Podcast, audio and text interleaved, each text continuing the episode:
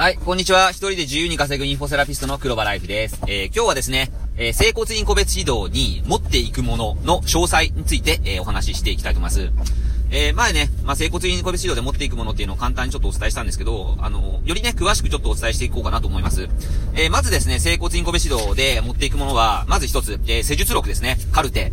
えーこれは、メモ等のすべての書類ですね。なんかあの、施術録になんかメモがついてても、それもなんか持ってこなければならないですね。それとあと、問診票ですね。うん。で、えー、この施術録や問診票は、あのーそのね、指定される方がいるのでね、えー、だいたい30名ぐらいですね。うん。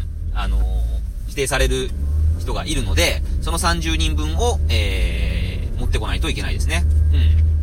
えー、それとですね、えー、あとですね、えー、申請書ですね。あのレセプト。まあ、このコピーですね。これをですね、えーその30人分持ってこないといけませんね。うん、あ、ちなみにね、そのカルテはね、その方の、ね、30人分の方の5年分の、ね、カル、あのーカルテを持っていかないといけないからね、注意してくださいね。あの、持ってこいっていう風に言われる分には5年分とかも書いてないのでね。うん。あの、カルテは5年間の保存義務があるので、うん、それは絶対注意してくださいね。うん。それと、あと、そのね、あなたの整骨院に所属している、ね、柔道整復師や、それ以外のね、えー、針灸師やマッサージ師などの資格のね、えー、証明書の写しを持っていかないといけません。だからつまりあなたの働い、あなたの院で働いてる資格者ですね。有資格者の、えー、免許証のコピーが必要です。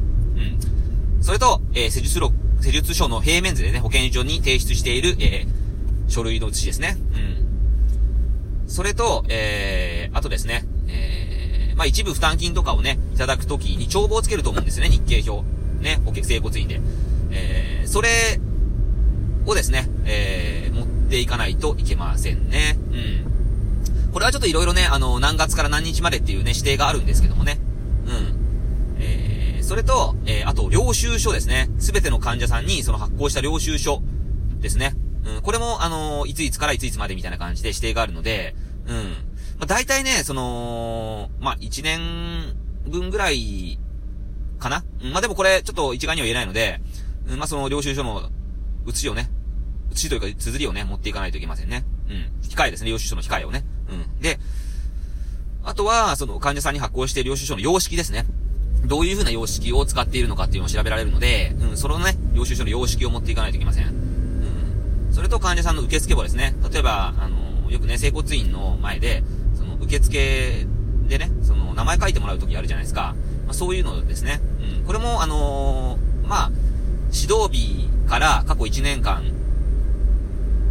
ぐらいのものをですね、あの、大体指定されるので、うん。あの、持っていかないといけません。うん。それとあとですね、その、患者さんが、あの、受付してから一部負担金を徴収するまでの業務の流れ図っていうのを、あのーわかるようにね、あの、書いてくださいっていうふうに言われるんですね。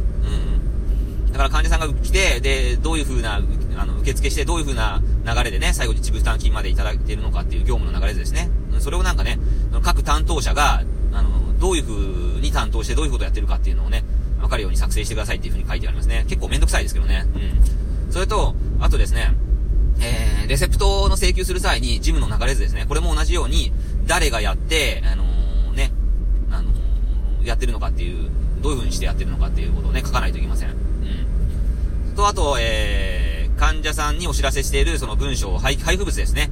まあ、掲示物とか、配布物とか、診察券とかね、あの、パンフレットとか、そういうのを持ってきてくださいと。うん。それと、あと、えー、施術の概要ですね。その、働いている人は、あの、何人かそれぞれ名前書いたり、あと、えー、設置してる機器は何なのかとかね。あと、施術のね、その疾患別の施術の内容とかね。うん。例えば何々っていう、あのー疾患があったらこういう風な治療をしますとかね。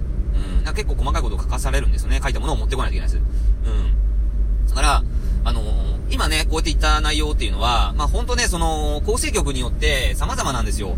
だから一概には言えないんですけども、あのーまあ、大体ね、あのこういったことが挙げられます。で、もしどうしてもね、揃えることができなかったら、それはね、まあ、電話して聞けばいいですし、うん、まあ、あからさまにね、ちょっとあまり、こう、なさすぎるのもいけないので、まあ、最低限必要なのは、やっぱりカルテとか、その、申請書とか、うん、あと、まあ、その、あのー、その、必ずね、書いてくださいって言われたものはね、持っていかないといけないですね。うん。まあ、ざっくり説明したんですけども、またこういうね、あの、持ってくるものっていうのを細かくね、また今後説明していくので、今日はこれぐらいで終わります。以上です。